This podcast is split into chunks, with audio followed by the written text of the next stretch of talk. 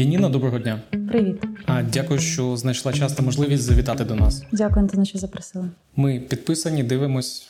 Дякуємо за твою працю. Навзаєм, дякую ґрунту за ваш контент. Ви круті. А, Почнемо з нещодавнього скандалу. А, Ти взяла інтерв'ю Аліни Михайлової і ну, в ефірі зачитала питання від когось з глядачів, де було слово парахаскот. Угу. Потім на Аліну накинулися, скажімо так, прихильники. Петра Олексійовича накинув Тарас Чорновіл. Ти в свою чергу ну, виступила, відреагувала, і потім вже накинулись на тебе. Угу. Як воно потрапити під атаку прихильників п'ятого президента? Це трапляється вже не вперше. Е, два роки тому у мене в гостях був Олег Сенцов в програмі Рандеву. Е, для глядачів, які дивляться цей проект в інтернеті, я нагадаю, що рандеву наша команда виробляє для п'ятого каналу. Тобто є наша команда продакшену, і ми виробляємо цей продукт, який е, продаємо фактично п'ятому каналу. Вони його розміщують на своїх ресурсах.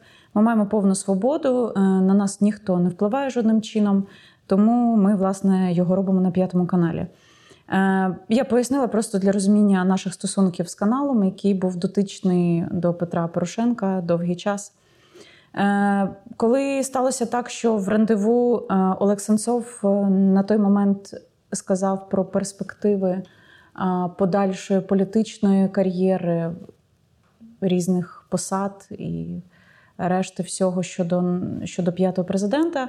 І це не сподобалося інтернет-мешканцям команди п'ятого президента. Полилася ну, якась хвиля бруду. Спочатку на Сенцова, а потім на мене. Е, як це я сприймаю? Ну, я була негативно здивована, тому що я, чесно кажучи, до кінця не зрозуміла, що власне служило, послужило тригером. Е, я не раз зверталася до оточення е, п'ятого президента, зокрема до прес-секретаря е, Петра Порошенка, із запитанням, що відбувається, можливо, ви поясните взагалі, яким чином, яка мета цього? На що мені було сказано, що вони не мають ботоферм, і це все здійснюється не з їхньої волі. Останні, е, Остання атака щодо Аліни, а потім і щодо мене. Вона носила доволі ну такий, я хочу сказати, масштабний характер, тобто 500 акаунтів з різними аватарками котиків, е, портретами анімованими українок на фоні прапора, калиною і всього решта. Вона атакувала всі наші ресурси. Ну тобто, ти розумієш, 500 акаунтів, і текст, в принципі, схожий, але ну там була, була така діч. Аж до того, що обговорювали питання правдивості чи неправдивості мого діагнозу, поставленого у 2019 році, е, з якоюсь брехнею про те, що там Порошенко мене лікував. Словом, такий бред якийсь наговорили. Я знову звернулася до оточення п'ятого президента, зокрема до Святослава Цеголка. Це сталося тиждень тому, і надіслала всі ці скріншоти. На що мені було сказано, що вони не мають до цього жодного стосунку, їм прикро, що це так. І таке враження, що хтось навмисно хоче дискредитувати п'ятого президента і від імені його прихильників, які несуть е, діч крінж і всяку відверту маячню і лайно, яке вентилятором розповсюджується по всіх соціальних мережах, хочуть його дискредитувати. Але я дівчина, якби яка довіряє, але перевіряє, тому я звернулася до відповідних органів, е, які займаються кіберзахистом, і ми дослідили, що це була ботоферма яка, до речі, от два дні попрацювала і все, і пішла. Ми навіть звикли вже до них, а вони не приходять. Треба щось ще зробити. Ось вони пішли, але ми проаналізували з допомогою наших друзів і з'ясували, що по вулиці Вацвала Гавала, 4 в місті Києві, це район Шулявки. Ми потім прогуглили це бізнес-центр Діамант, ніколи там не була. Зараз просто це в ефірі озвучує, можливо, хтось в багатоофісному цьому приміщенні десь спостерігав армію людей, які за гроші... котиків і українок. Так. Так, то якщо якщо ви там, ми насправді хотіли туди поїхати, але побачили е, номер офісу кімнати 403 і зрозуміли, що ми не готові обходити чотири сотні офісів для того, щоб це дослідити. Але зрештою для нас було важливо, що існує якесь місце, причому не в Росії, а в Києві, е, де з одного е, серверу здійснюється ця атака. Наразі ми на стадії.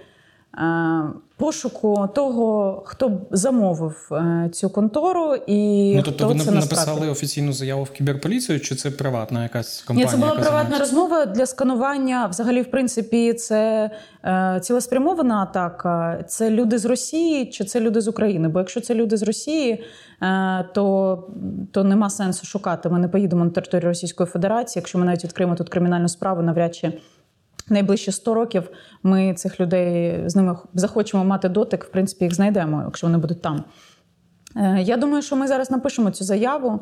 е, І після того, як ми дізналися, що це в Києві, буквально вчора я про це дізналася. Сьогодні я у вас на інтерв'ю, мала сьогодні зйомки з самого ранку, то не встигла цим зайнятися. Але, але це сумно. І з приводу Аліни і Дмитра, коли Дмитро був ще живий, йому дали звання героя.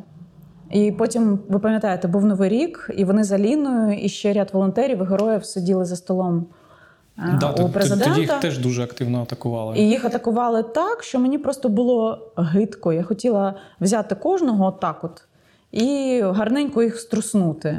Що Я... ми Масіна Єму дісталось, що навіть Масіна Порошенко Єму. приходив особисто до нього в коментарі вибачатись, наскільки я пам'ятаю. Ну ось і тому виникає запитання: хто ці боти, та і чому вони це роблять? Е, Ну я вам версії. е, З боку команди п'ятого президента розказала, але мені хочеться мати свою версію.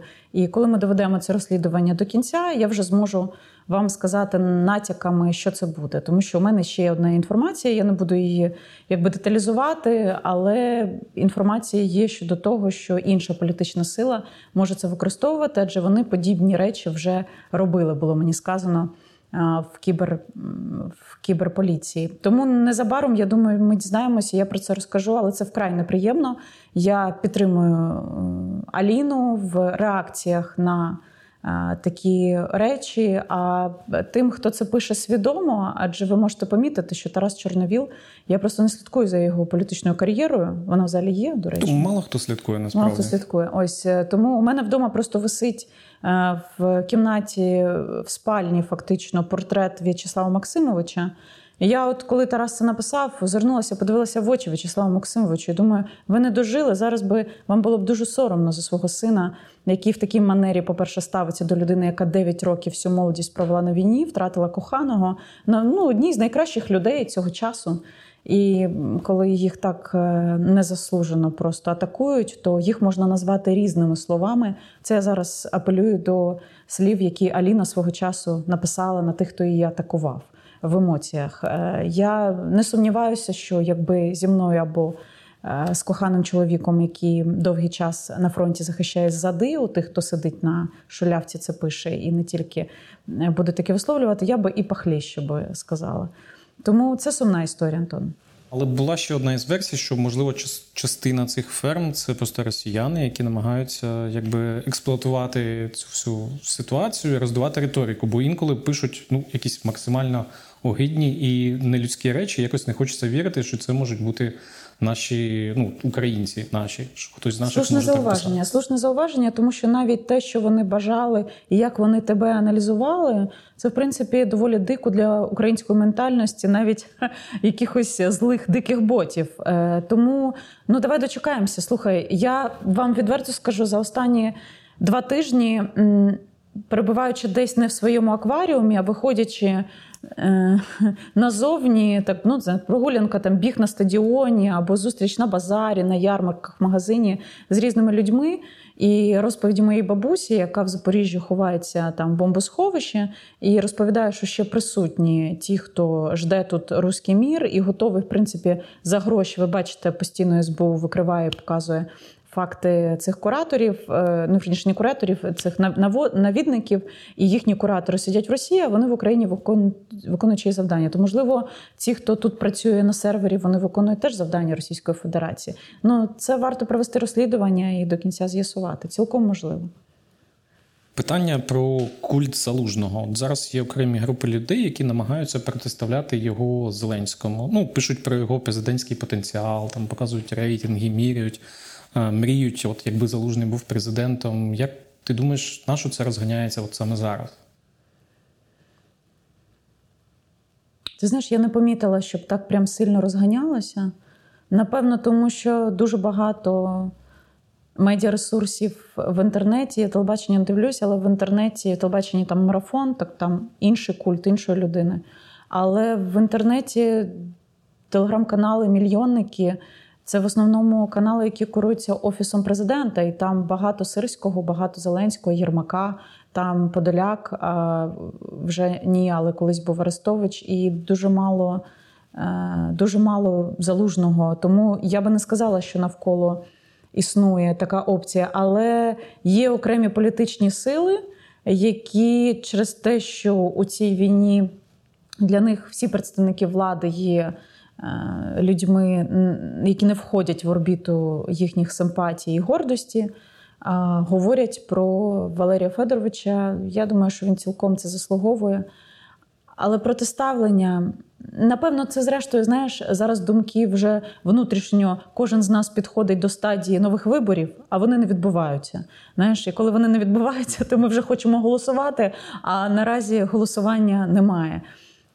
Я не знаю, я не говорила з Валерієм Федоровичем ніколи на тему е, там. Президентства, але з огляду на те, що ми живемо в парламентсько-президентській республіці, і що в довгий час е, ми живемо у війні, і мені би хотілося, щоб принаймні все починаючи від законів, які стосуються зброї, дронів, е, оснащення армії, ветеранів, всього, що стосується з військом, воно керувалося людиною, яка в цьому розуміється, яка співпереживає. Ну і зрештою, у нас президент, верховний головнокомандуючий. Тому якби залужний став президентом, я була би не проти. А парламент би вже сформували сформували е, різні сили політичні проукраїнські. Е, ОПЗЖ, я думаю, теж матиме реінкарнацію в комусь латентному. Побачиш, вони точно е, цю історію зроблять з кимось латентним. Не буду зараз говорити вголос. Е, там є пару персонажів. Я поки не впевнена, чи це вони точно, але подейкують, з ними ведуть перемовини. Тобто парламент має бути різний, але з проукраїнських сил. А щодо президентства, я би я би проголосувала за такого президента. На твою думку, що зараз Зеленський робить правильно, а що ні? Мені подобається робота призначених Зеленським дипломатів. Тобто я дипломатів в сенсі в Міністерстві закордонних справ основного костяка. Я кажу зараз про Дмитра Кулебу, його команду. Мені дуже подобається, як Дмитро працює, і мені не подобається не подобається призначення на кшталт е, тих, хто кого образили на їхніх профільних посадах. Вони їдуть в різні посольства. Е, це дико виглядає. Ну там на кшталт Венедиктової або там Хомчака і всього решта. Це виглядає дико, і це ще раз доводить е, неправильний фільтр підбору кадрів. Їхня професійність має відповідати їхній посаді. На жаль, цього не відбувається, і мені сумно, що за ці роки президент якби це не усвідомив. Але Дмитро Колебо і його команда дійсно гарно виконують свою роботу. І коли я там їжу по світу і виступаю на якихось форумах, і я бачу, що по всьому світу представники, там, якщо Америка говорити, деяких е, конгресменів, з якими я спілкувалася, діаспора. Цілому е, світ, е, якщо говорити про дипломатію Кулеби, усвідомлений правильно. Мені, Мені приємно, що він є очільником Міністерства закордонних справ. Михайло Федоров. Міністерство цифрової трансформації це топовий міністр в Кабміні. Він призначений Зеленським. Відповідно, я вважаю, що це заслуга Зеленського, що ця людина нині є. Дія стала вже легендарною, де б ми не приїжджали. Навіть зараз збираються її купувати для різних країн. Дія передова. Ну і не тільки дія. Дуже багато систем е, нашого життя, суто побутових, переведені в електронний формат. Це революція. Е, Михайло Федоров можна поаплодувати йому. Він крутий. Е, Ну і Валерій Залужний. Е, це теж я знаю, що це була довга історія спілкування з волонтерами, з військовими, які наближені до орбіти президента. І те, що Зеленський призначив залужного на цю посаду, це теж е, для нас, всіх, для українців, величезний успіх. Я рада, що це так, а що на, і що на його місці не хомчак. Я б не знаю, навіть щоб, щоб мало бути серйозно. Ось тому ці три позиції це точно. А так, ем, я би хотіла сказати щось хороше про антикорупційні органи і про там кривоноса, і про набу. Але наразі ці всі гучні справи, які є, коли вони будуть доведені до кінця, а через нереформовану судову систему навряд чи вони матимуть якесь своє позитивне завершення. Ну, я з цим е, князєвим і, взагалі, не тільки з Верховним судом, а в цілому з всіма справами. Коли я побачу результат, тоді я буду втішена. Втім, зараз там є Роман Червінський, який сидить е, в слідчому ізоляторі, і йому приписують, інкримінують справу, яка явно за політичними мотивами зроблена під час війни такій людині, яка критикувала владу там за часів Вагнергейта. Е, ну, це все дуже сумно, і за це я би не потиснула руку Зеленському. Тобто, підсумовуючи оці три опції, про які я сказала, це, це дуже добре. Зараз наше суспільство дуже накручене. Тобто, якщо немає інфоприводів по росіянам, наші починають просто скупстися між собою. Чи це нормально і так має бути? Ну, щоб люди випускали якось пару, в тонусі тримались, чи варто все-таки якось заспокоювати людей, щоб вони між собою не гризлися в цей час? Ну, у нас е, є така риса ментальна. Ми любимо срачі. Ми любимо розбиратися між собою, але ми любимо сперечатися в якихось формулах справедливості і правильності прийняття рішень. Ем, і це, це у нас є. Як е, чи добре це, чи погано, ти знаєш? Якось одна моя знайома була така жінка вже у віці, то вона любила ходити на Запорізький базар Е, пробувати сало і там сваритися щодо поганої якості того чи іншого продукту. Від цього вона підзаряджалася і йшла додому вже в хорошому настрої. Там в неї був чоловік, діти, і всі були задоволені, бо вже пару вона випустила. То я думаю, можливо, для українців це зараз теж метод е, знаєш, психотерапія. Да? Однозначно, психотерапія. Жарти жартами я не розумію е, срачів, оці, які були навколо Спартака Суботи. Це взагалі для мене якийсь просто треш. Тобто війна, люди обговорюють просто трешову ситуацію навколо однієї людини. Це все перевалюється у велику тему довіри до психотерапевтів. Ну словом, отакі якісь речі для мене це була незрозуміла історія. А в цій ситуації з суботою ти на чиєму боці була? Я недостатньо інтегрована була, бо мені є чим, чесно скажу, займатися всю цю тему. Тільки на поверхні бачила, що там він не мав якихось відповідних документів, освіти, всього решта. Е, Я думаю, що приходити до нього або не приходити на прийом як до психотерапевта це питання е, кожного особисто. Особливо зараз, в час, коли ми маємо потребу в цьому. Але з приводу його блогів.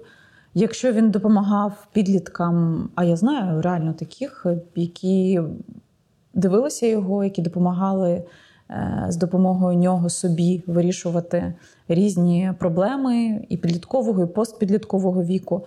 І це працювало. Е, тому завжди, коли існує така травля, причому системна травля. Е, вона у мене викликає знак запитання, тому я не можу тут багато що говорити, бо я не сильно розбиралася.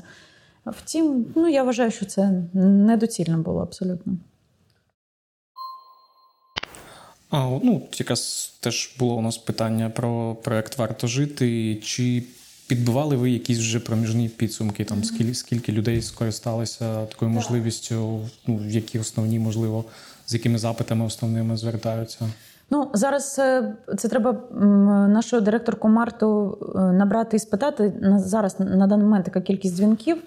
Але щоб ти розумів, приблизно це 20 дзвінків десь на день. Ось е, це люди різних професій, різного віку, різних регіонів. Це військові, які телефонують із питаннями в основному смерті своїх побратимів. Ну тобто вони телефонують, вони телефонують і говорять, що вони не можуть е, знайти в собі сили пробачити себе за те, що вони не вмерли, а вони вмерли. Тобто відчуття провини через те, що ти вижив, а вони ні. А Дуже... що а що в такій ситуації можна людині ну, сказати, порадити? Я не була на анонімні розмови, я не була на цій консультації, але я думаю, що, що скоріш за все говорять про. Е... Ну, про якусь розмову з собою і про свій власний сенс в житті, і вмінні, попри все, продовжувати далі ту роботу, ту справу, яку ви з побратимами намітили. Це, це, Це дуже важко. Я пам'ятаю, перед 24 лютого я говорила з Дмитром Коцюбайлом, а помер він 7 березня. Десь скільки виходить? Два-два тижні. І він мені надіслав скріншот е, нашої переписки 24 лютого 2022 року, а ми 23-му говорили. І він якраз розповідав про те, що він просто не може внутрішньо прийняти цю смерть побратимів, найближчих, яких не стало, і все менше і менше стає тих, хто з ним був там з 14 року. І як це все переживати, як далі знаходити в собі сили, нести цей бій, цю сміливість. Ми з ним про це говорили. І це людина, яка вже настільки загартована і, здавалося, взагалі безсмертна.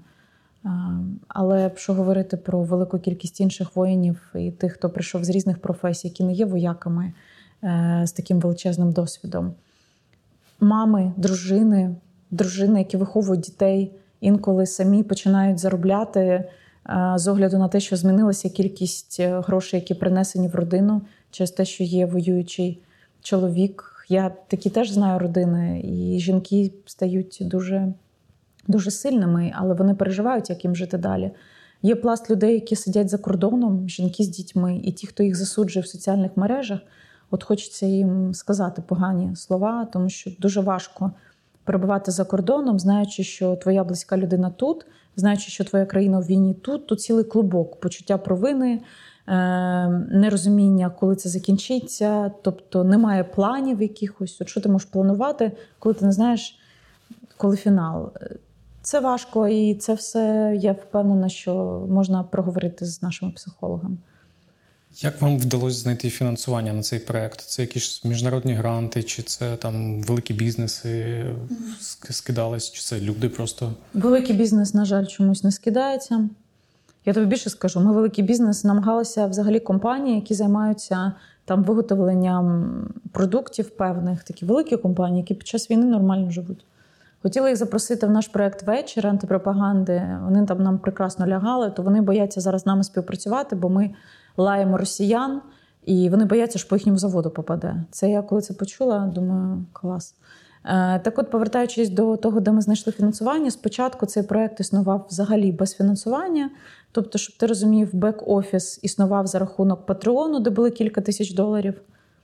Аукціони, які ми проводили там раз на півроку які давали можливість е, платити за офіс, за кімнату в офісі і за команду бек-офісу.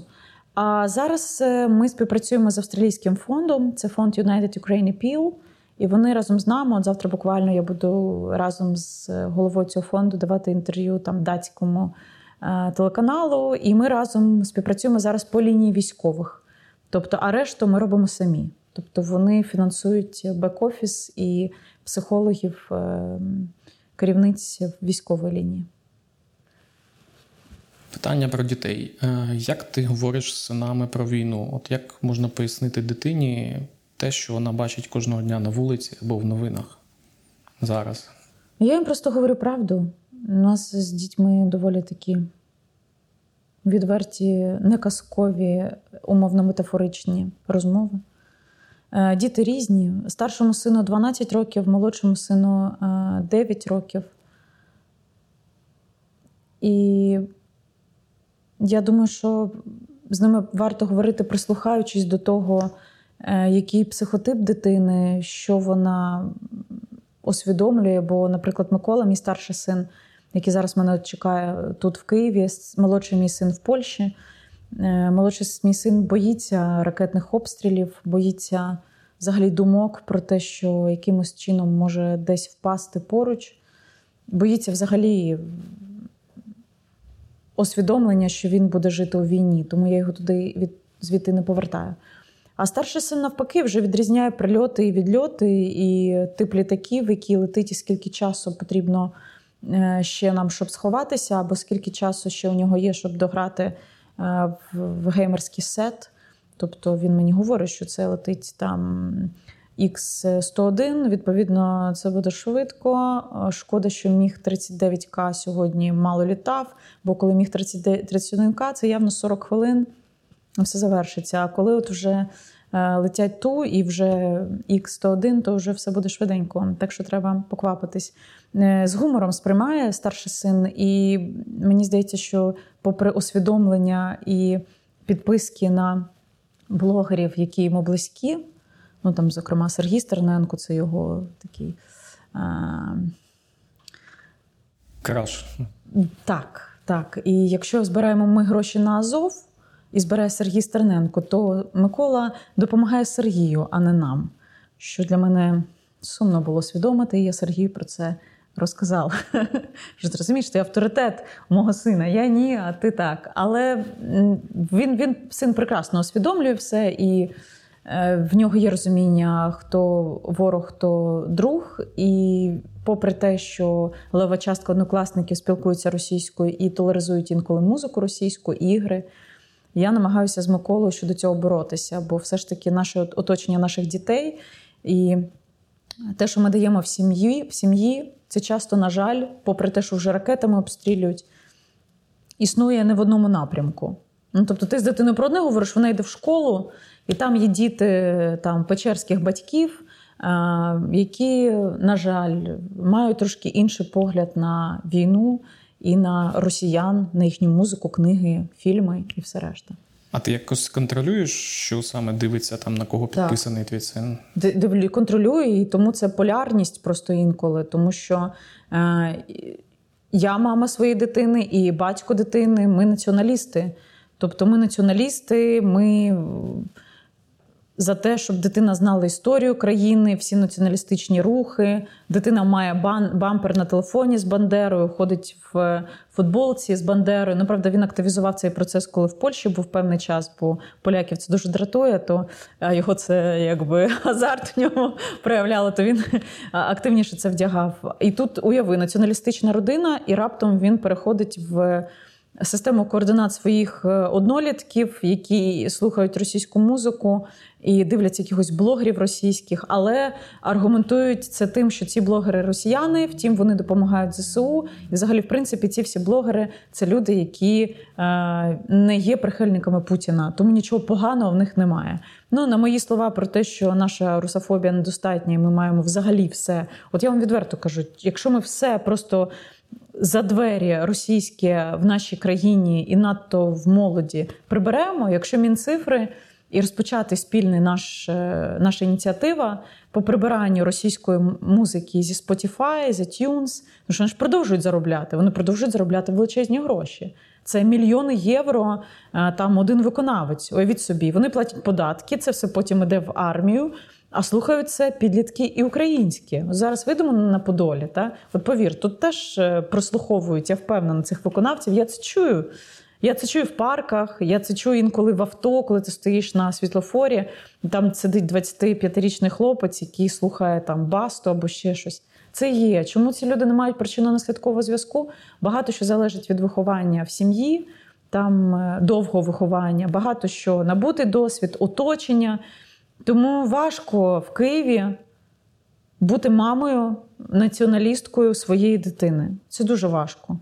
Дуже. Тому я би сказала, що нас ущемляють і ущемляли довгий час не мешканців Донбасу, ходив такий мем, та, і е, русскоговорящих, а в нас реально було некомфортно бути україномовним. Ну зараз навіть в батьківських чатах. Ви що думаєте, всі прям страшно перейшли на українську і ну ні, але ситуація можна сказати покращилась, якщо дивитися на Київ там два роки тому і Звичайно. зараз. Звичайно, то... ну слухай, ракетами е, тобі фігачити по будинку покращиться, покращиться, але все одно немає ніякої державної політики. На чолі Міністерства інформаційної політики і культури людина, яка довгий час працювала на олігарха Коломойського, де можете прослухати в. Гуглі ввести Коломойський Ткаченко, послухати їхні розмови. Це мої улюблені записи. Мої, мої теж. Вони геніальні просто. Алло. Блюда, никак не напиздишься? Здравствуйте, Игорь Валерьевич. Здорово. Да. Ты что, не видишь, я тебе звоню? Я не, как только увидел, сразу взял. Бросил другой разговор. ты где? В офисе. Вышел на балкон, чтобы люди, которые сидят в комнате, не слышали нашего разговора. Геніальні. Ну, особливо там, коли Коломойський дзвонить і питає його, з ким він там. Це геніально просто. Ну, я, це геніально з точки зору там е, кінематографічності да, цих образів двох. Це вже тренд в Тіктоці, тобто люди записують реакції з цим звуком. Так. Але насправді ми мали певний дотик з Олександром Ткаченка, і ми навіть разом він запросив, коли ми видали вечір е, в наш проект російськомовний. Він запросив мене на розмову на один плюс один. І у нас був дотик, коли ми мали це робити. Він запросив це розширити на нашій платформі і на їхній. Ми подумали, о, клас, ми з Телека заберемо ще частину людей, ватників, які в тому числі будуть нас дивитися. Були дуже цьому раді. Але співпраця не дійшла, на жаль, фіналу е, через е, бажання е, телеканалу мати доходи від тільки нашого розміщення у них. Ну, словом, там була довга історія. Ми не зрозуміли, на що нам це потрібно і чому ці люди узурпують права на наш проект. Ну, тобто, якась бредятіна була. Але був один дуже тонкий момент, який я запам'ятала. Це от про, про чесність і про людину слова. Це коли довгий час після перемовин Олександр Ткаченко не виходив на зв'язок, а потім я їхала там на вулиці Богдана Хмельницького і в чергове йому писала: наша команда в очікуванні. Ми запускаємо чи не запускаємо. І він сказав, що він не має часу говорити, бо він зайнятий. І я розвертаю голову ліворуч, де з опущеним склом Олександр Ткаченко сидить в машині, щось строчить в телефоні. Я опускаю скло, машину, на що він мені каже: уже пишу, уже відписуюсь. І так не відписує. Хотів про Ткаченка пізніше спитати, але, Та, але вже це, поза, поза але як ну, згадали. це, це не те, що там я зараз якусь свою, я вам просто розповідаю людину. Да? Людина, його слова, його дії. От тоді питання. Зараз е, збирали підписи за його відставку, зібрали 25 тисяч е, під петицію до Кабміну.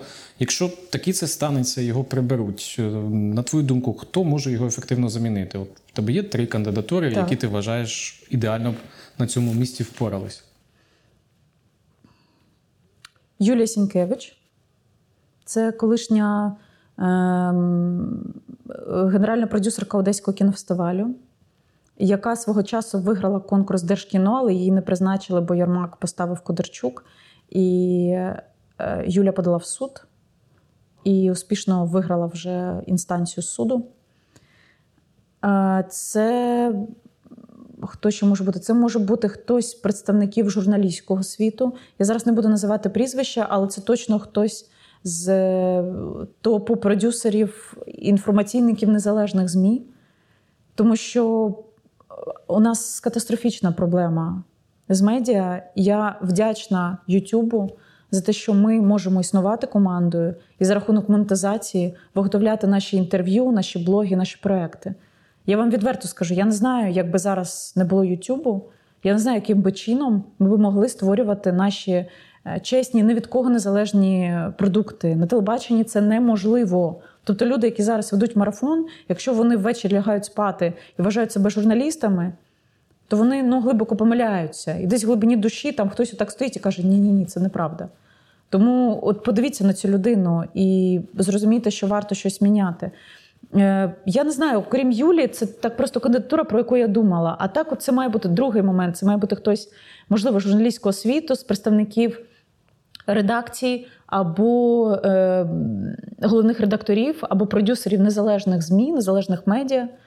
Та можу багато імен тут назвати. І третій персонаж, можливо, це має бути якийсь менеджер, який е, ще не зашкварений на історіях корупції, історіях кумівства, історіях е, впливу, працюючи в секторі медіа на топ-менеджерських посадах. А таких людей в нашій країні немає. Бо всі, хто працював колись на медіа, на жаль, підпорядковувались власнику. Ну, от, дуже важко в сегменті інформаційному в нашій країні бути таким, щоб тебе не використовували. І там ми незалежні на цьому е, каналі. І я би дуже хотіла, щоб був міністр, який би дав можливість інформаційному пулу жити так, аби не було соромно, по-перше, перед е, мешканцями, наприклад, е, окупованих територій, де ти приїжджаєш на Донбас. От я була на Донбасі е, перед війною. У них, у них немає цього телеканалу Дом, на який мільйони, сотні мільйонів виділяться. Немає у них. Вони не мають до нього доступу.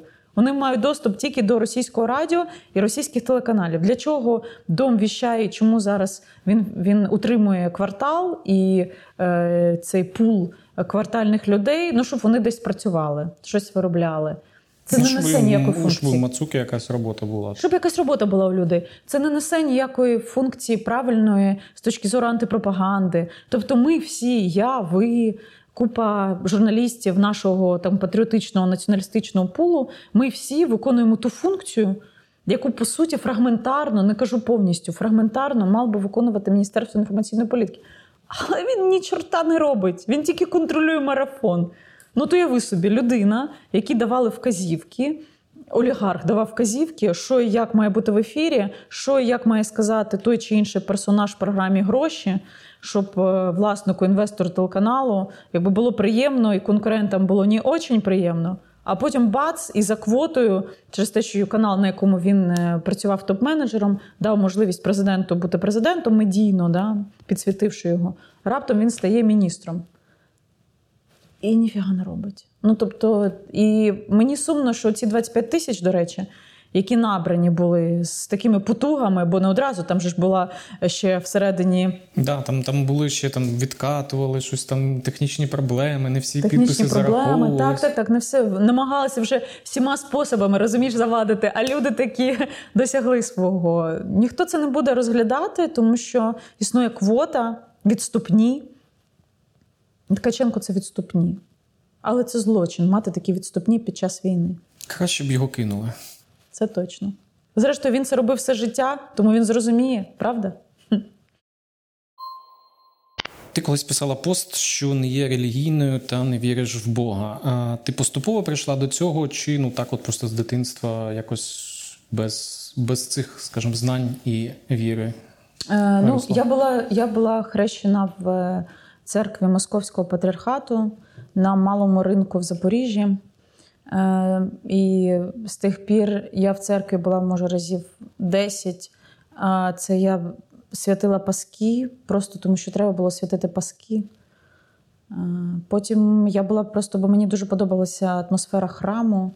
Е, я пару разів була там в різних країнах світу, просто щоб подивитися з точки зору архітектури, як це виглядає. Я читала багато книжок про різні релігії, і, зрештою, дійшла висновку, що ну, що це все такий театр релігії, і слідувати якби канонам це справа кожного. Я не вважаю себе релігійною людиною, тому що всередині мене є умовний там Бог, який відповідає за сканування моїх життєвих принципів, і вони вкладаються в мене, вкладалися з допомогою виховання і життєвого досвіду. Чи потрібно мені для цього ходити в церкву і стояти біля ікони, е, там не знаю, їсти просфорки і збивати кахорчиком або з однієї ложки разом зі всіма е, теж щось вживати і відвідувати різні релігійні свята? Я не вважаю, що це. Доцільно. Якщо так хтось робить, то це його справа. Я поважаю думки інших. Втім, втім, сама ну, не розумію цього. Ну, а, а, в, а в що ти віриш? Як ти думаєш, там все в світі відбувається рандомно, чи є якийсь великий план, там, за яким всі живемо? Є в тебе якесь бачення щодо цього? Ні, все не рандомно відбувається. Це все процес, безумовно, який має причинно-наслідковий зв'язок. І навіть зараз, коли йде війна, я думаю, кожен з нас задумується над тим, що він свого часу зробив не так. Е, чи не стільки він категоричний або не категоричний був до певних речей, які стосувалися руского міра, це теж кожного з нас виникає. Але в кожному всередині нас існує те, що ми називаємо таким суб'єктивним Богом, і існує якась я впевнена е, сила енергетично, найвища сила, і це не та сила, яка підпалює там віфлеємський вогонь. Я думаю, що це не та сила. Але це сила якогось всесвіту. І, і зрештою, це дуже правильна сила, частинки якої живуть в кожному з нас. Я знаю, що ще е, доказового з цієї точки зору вам розказати, спираючись на факти. Але з того світу ще ніхто не повертався, і навіть нам там не розповідав, як вони там і що взагалі, яку музику там слухають, які свята відзначають, і чи святять Паски на Великдень. Ми не знаємо, що там. Тому Сподіваюся, без російської музики. я впевнена. Я впевнена, що російська музика тільки в пеклі, причому, знаєш, найжахливіший сектор, там, де от прям найпекельніше для цих вбивць, маньяків, там от вмикають російську музику і відбувається з ними спалення. Зараз написати заповіт це прийняти думку про власну смерть, чи це, ну, в принципі, потрібна, потрібний дорослий вчинок? Потрібно дорослий вчинок. Тобто, в принципі, от всі зараз ти радиш всім це зробити. Так, заповіт, і ще подумати над тим, щоб написати заяву. На жаль, я це сказала в одному з інтерв'ю два тижні тому. Мені мій лікар сказав, подзвонив, сказав: Яніна, вибач, але твої органи нікому не будуть потрібні. Я кажу, чому? Тому що ти в ремісії, а всі, хто мав онкозахворювання, їхні органи спаскуджені. Тому місія нульова. Але для тих, у кого е, немає ніяких захворювань, не було. е, Я би дуже подбала про те, щоб ці органи потім віддали людям, які е, будуть потребувати. В кінці кінців це так круто, десь там в іншому світі знати, що твоє серце носить е, той хлопчик чи та дівчина, або жінка, або чоловік. Це, це дуже круто. А заповіт, так, я би насправді би написала. Це, до речі, гарне запитання. Ну, ти казала, що він в тебе є, але ти хотіла б його оновити. Я його не можу знайти. Щоб він, ти туди я його додала. писала. Я його писала, але я його не можу знайти, бо він був на папірці. І він був там в житлі, в якому я не живу вже кілька років, і його там немає. Може, хтось його вже утилізував або прочитав, посміявся. Таке. А, ну, а що, що б ти туди включила? Що там взагалі має бути розпоряджена помилка? Бо ну, наскільки я пам'ятаю, от у Ратушного був заповіт, і він там дуже детально розписав взагалі все. І свій якийсь медійний актив він комусь заповів, там свої якісь матеріальні речі. Тобто він там прям дуже детально все розписав. Ну, Рома йшов на війну. е, Ну, фактично йшов жертвувати життям вже напряму. Е, Я не думала так, щоб тобі зараз структурно розказати. Це точно я би. Я би точно е, питання дітей там порушила, питання е, медіаресурсів, права, на які належать мені. І питання там моєї мами, і питання того, з чим я йду з цього світу, тобто які для себе речі я зрозуміла, які би мені хотілося передати. Коли у нас Клопотенко був на інтерв'ю, він сказав, що він ще планує записати розпорядження щодо свого поховання. Він там А, планував, щоб там люди олів'є кидали в могилу, там якась музика грала. Ти, ти не думала над таким форматом? Женя, це, звісно, це дуже смішно. А, причому мене чмирив за олів'є, я йому казала, кажу, блін, от в мене буває така от, але вже нема. Було десь два роки тому. Так казав. може це якась він символічний акт, якби Так. поховання Олів'єра. Е, Я би не хотіла, щоб я лежала в могилі. Я би хотіла, щоб, щоб мене е, в крематорії спалили і розвіяли десь мій прах. А лежати в могилі це щоб я як уявлю, що моє тіло будуть їсти хробаки. Можна зробити якесь місце з плитою, де частину праху там десь заховати, або в вазу таку подарувати комусь з рідних. Будуть мати таку хвилинку е, суму, або треба буде порадитися, поговорять з вазою. Мама, ну тому що це моїх дітей буде, щось їм скаже. Не знаю, не думала ще так в деталях. Але точно не хотіла би лежати на табуретках перед хатою, як це було в часи мої- мого дитинства. А, ось я думаю, що смерть це, хоч і страшно, але це перехід е, в, якось, в якийсь інший стан. Е, І це загадка, такий сюрприз, який буде на твоєму шляху. Я вже, в принципі, в житті багато що відчувала і бачила, і мені здається, щось ми, щось ми разом з моїми однодумцями зробили. Тому я буду з чистою, з чистим серцем іти, якщо це, це буде там якийсь свідомий крок. А, ось то я не боюся так глобально питання того, що мене не буде. Я боюся там не встигнути щось зробити. Російський слідчий комітет збирався розслідувати заклики українських ведучих вбивати росіян. Там якусь справу завели. От мені цікаво, взагалі, як це у них відбувається. Вони якось з тобою контактували, якісь листи тобі присилали, може, дзвонили, там викликали на допити. Ну чи вони просто так оголосили в ефір і забули десь там писати? Вони мене дуже люблять. Всі пропагандисти. Вони згадують регулярно. Скабєєва теж про мене регулярно згадує на плазмі, показує. І в Соловйов теж. Взагалі, коли був е, обмін і такий був потвора, така Кирило Вишинський, то Соловйов взагалі в ефірі сказав, що це Яніна Соколова створила базу агентів СБУ, які загратували Кирила Вишинського. Це все вона. Він так це говорив. Показував мою фотографію. А я Антон навіть не знала, хто це, чесно. Взагалі не знала, що це за людина. Ніколи її не бачила. А тут дивлюся. Моїй бабусі там телефонували родичі з Росії, кажуть. Внучка ж твоя, он. а я навіть не знала про існування такої людини.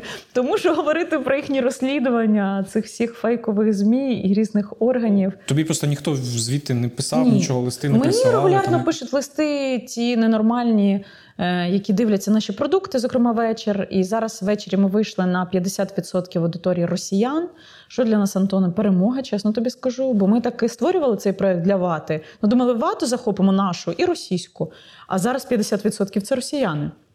І вони дивляться наш продукт. Тому вони пишуть мені ясно, що вбивати мене вже збиралися разів 100, і е, мені казали, що сьогодні мій день останній, і погрожували, і просто надсилали свої статеві органи. Тобто, у мене доволі різний пул підходів. Ну а як ти фільтруєш взагалі погрози? От які до яких серйозно можна поставитися, які це просто ну божевільні пишуть? Чи ти в принципі не реагуєш взагалі? ні Я не, не реагую. Ну, слухай, той, хто захоче мене вбити, той мене вб'є. І приклад е, там, вбивств і в нашій країні, і за її межами, ну там Павла Шеремета або там Бориса Німцова.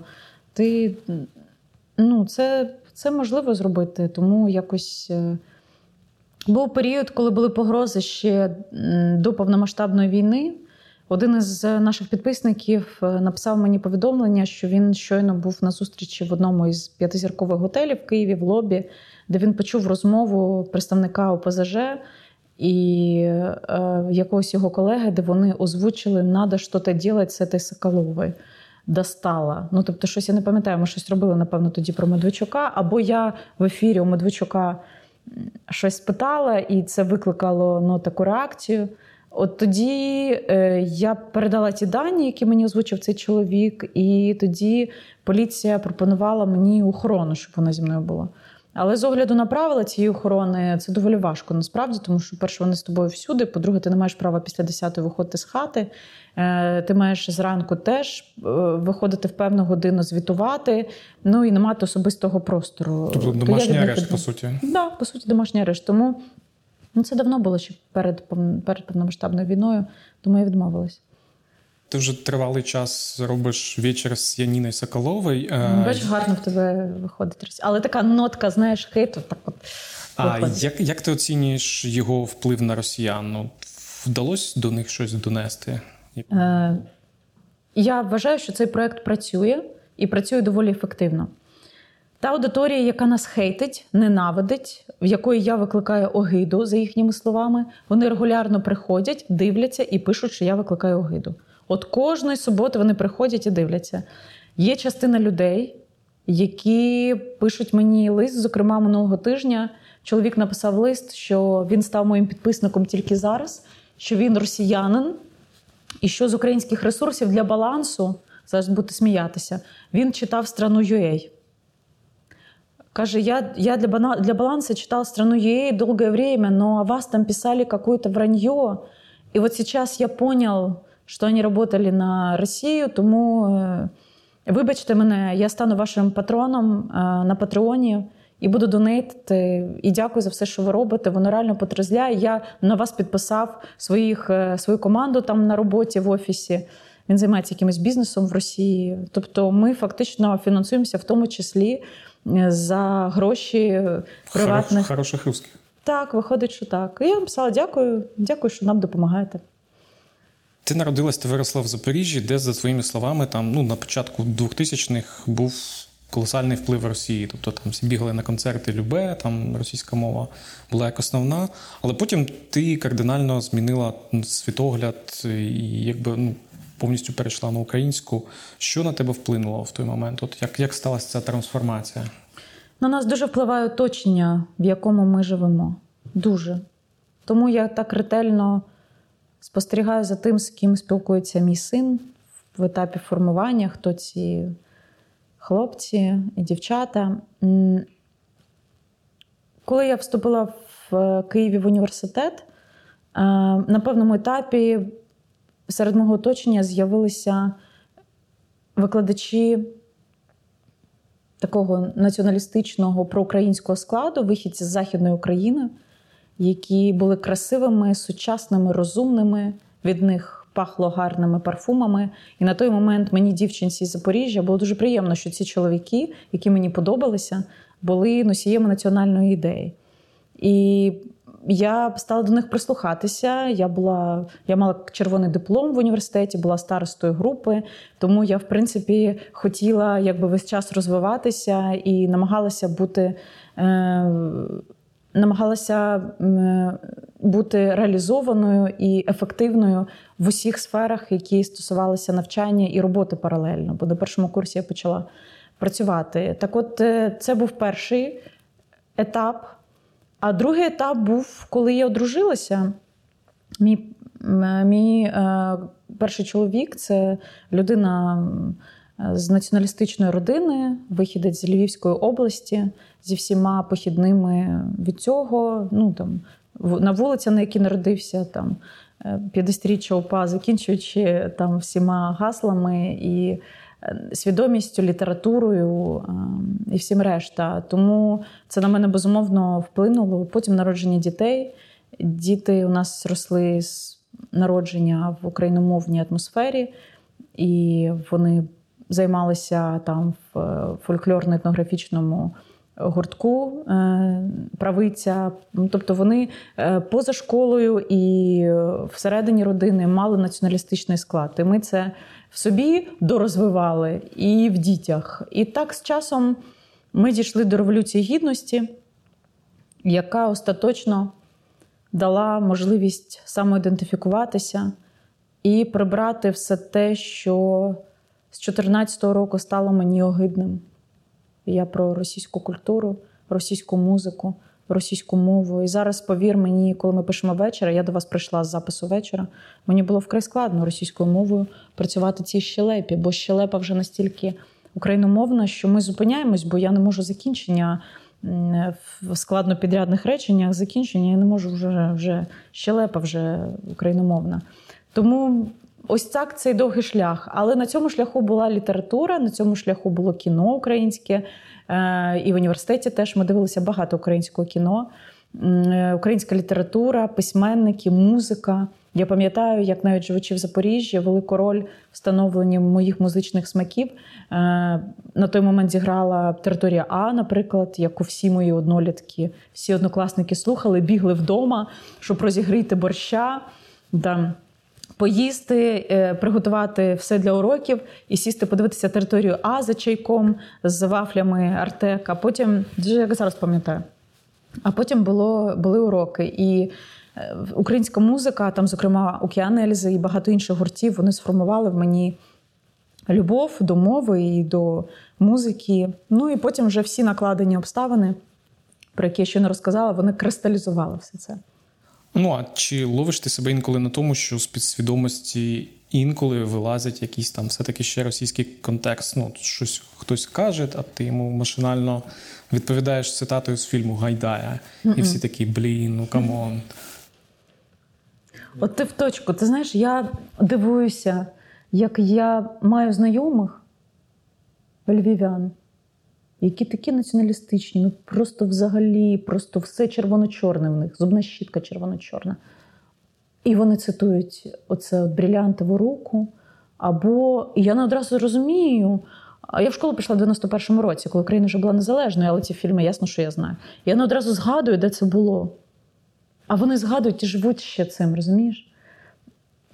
Ні, у мене зараз не проскакує. Єдиний момент. У мене є знайомі, які входять так званого пулу хороших русських. І я бачу і знаю, що вони покинули свою країну, що вони живуть в Європі, що вони на стороні антивійни, антипутіна. Але те тільки, що вони є представниками цієї країни, яка забрала стільки життів, вихідці з якої просто хочуть нас знищити, стерти так, резинкою, просто стерти. І що в кожному з них, на жаль, я маю це озвучити, сидить, сидить імперське нутро, до якоїсь міри воно, можливо, тихе, але в тригерних ситуаціях воно все одно ну, з'явиться. На питанні Криму ламаються одразу. Є такі, що не ламаються, їм треба трошки більше часу і випробувань. Але, але вони є. І це імперське нутро, воно, знаєш, воно в, в деталях. Ми сьогодні знімали чат-рулетку ввечері. Це для мене такий жах, я просто ви собі не уявляєте. Мені треба алкоголь, щоб це знімати. Це Так, а чого ж ні? день. Лесь Подерев'янський радив, що каже: Яніна, треба зранку, зранку треба це робити. Тоді весь день тебе підйом. Якщо ти ввечері робиш, то хто ну чим, яка насолода? Ти підеш спати, і що, який результат? А цілий день воно треба зранку.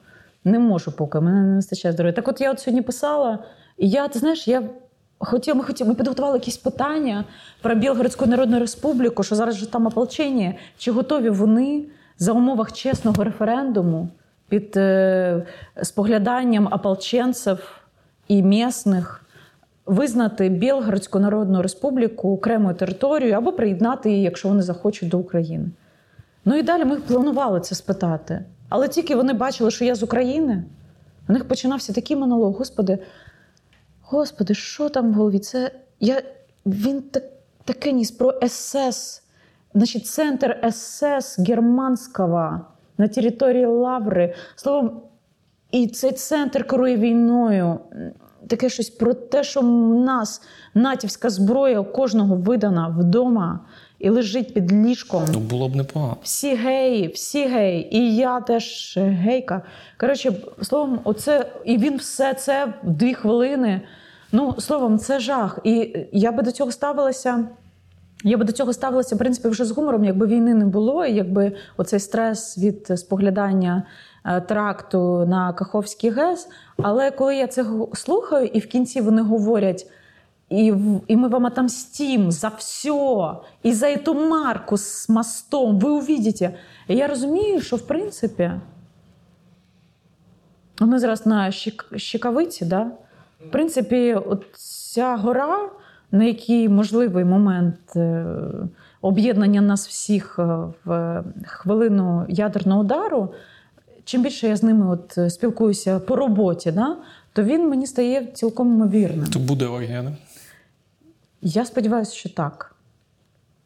Ось і головне все зробити, як ти сказав, про заповідь дітей відвести, щоб ми тут були всі наодинці з чистою совістю, що ми подбали тільки не подбали тільки про своє життя, а про решту ми подбали. Але вони насправді вони пришелепкуваті, і в них у всіх сидить той синдром імперськості і е, сили. Він мені почав кричати: да ми виграли всі війни. Мы проиграли битву, но мы выиграем все войны. Ты видела? И я ему что? Не перечь мне. Тебе не давали пара, с- э, тебе не давали право слова. І сидить мужик в майці, тут, блін, плями щі від щі. Це от сидить ті шпалери, видно, року 72-го, знаєш. Воно сидить, оце все замизгане в цьому лайні. Воно хоче, щоб і ми були в лайні. Знаєш, і він дивиться на мене і каже: Почему не під ракетами? Я говорю, та зараз ще тривогу не оголош. Почему? І він, знаєш, я сиджу. Так це не нас треба питати, а Да, я говорю, так просигнализируй. Шойгу. Да позвони, говорю, сейчас Шойгу, Герасимов, где ракета? Говорю, обратись. Ну, словом, це все можна тільки з гумором сприймати, бо але, але знаєш, з іншого боку, от я нещодавно була в Фінляндії. Я, я е, зі Сполучених Штатів летіла через Фінляндію. І я вбила Санкт-Петербург в телефоні, і було на машині 2 години 20 хвилин. Блін, це дуже близько, да? І... Так вони ж катались туди постійно. Тобто, Ось, і я до того, що країна живе, країна вже зараз в НАТО буде. Та тобто вони пройшли доволі довгий шлях, і це маленька країна, менша за нас.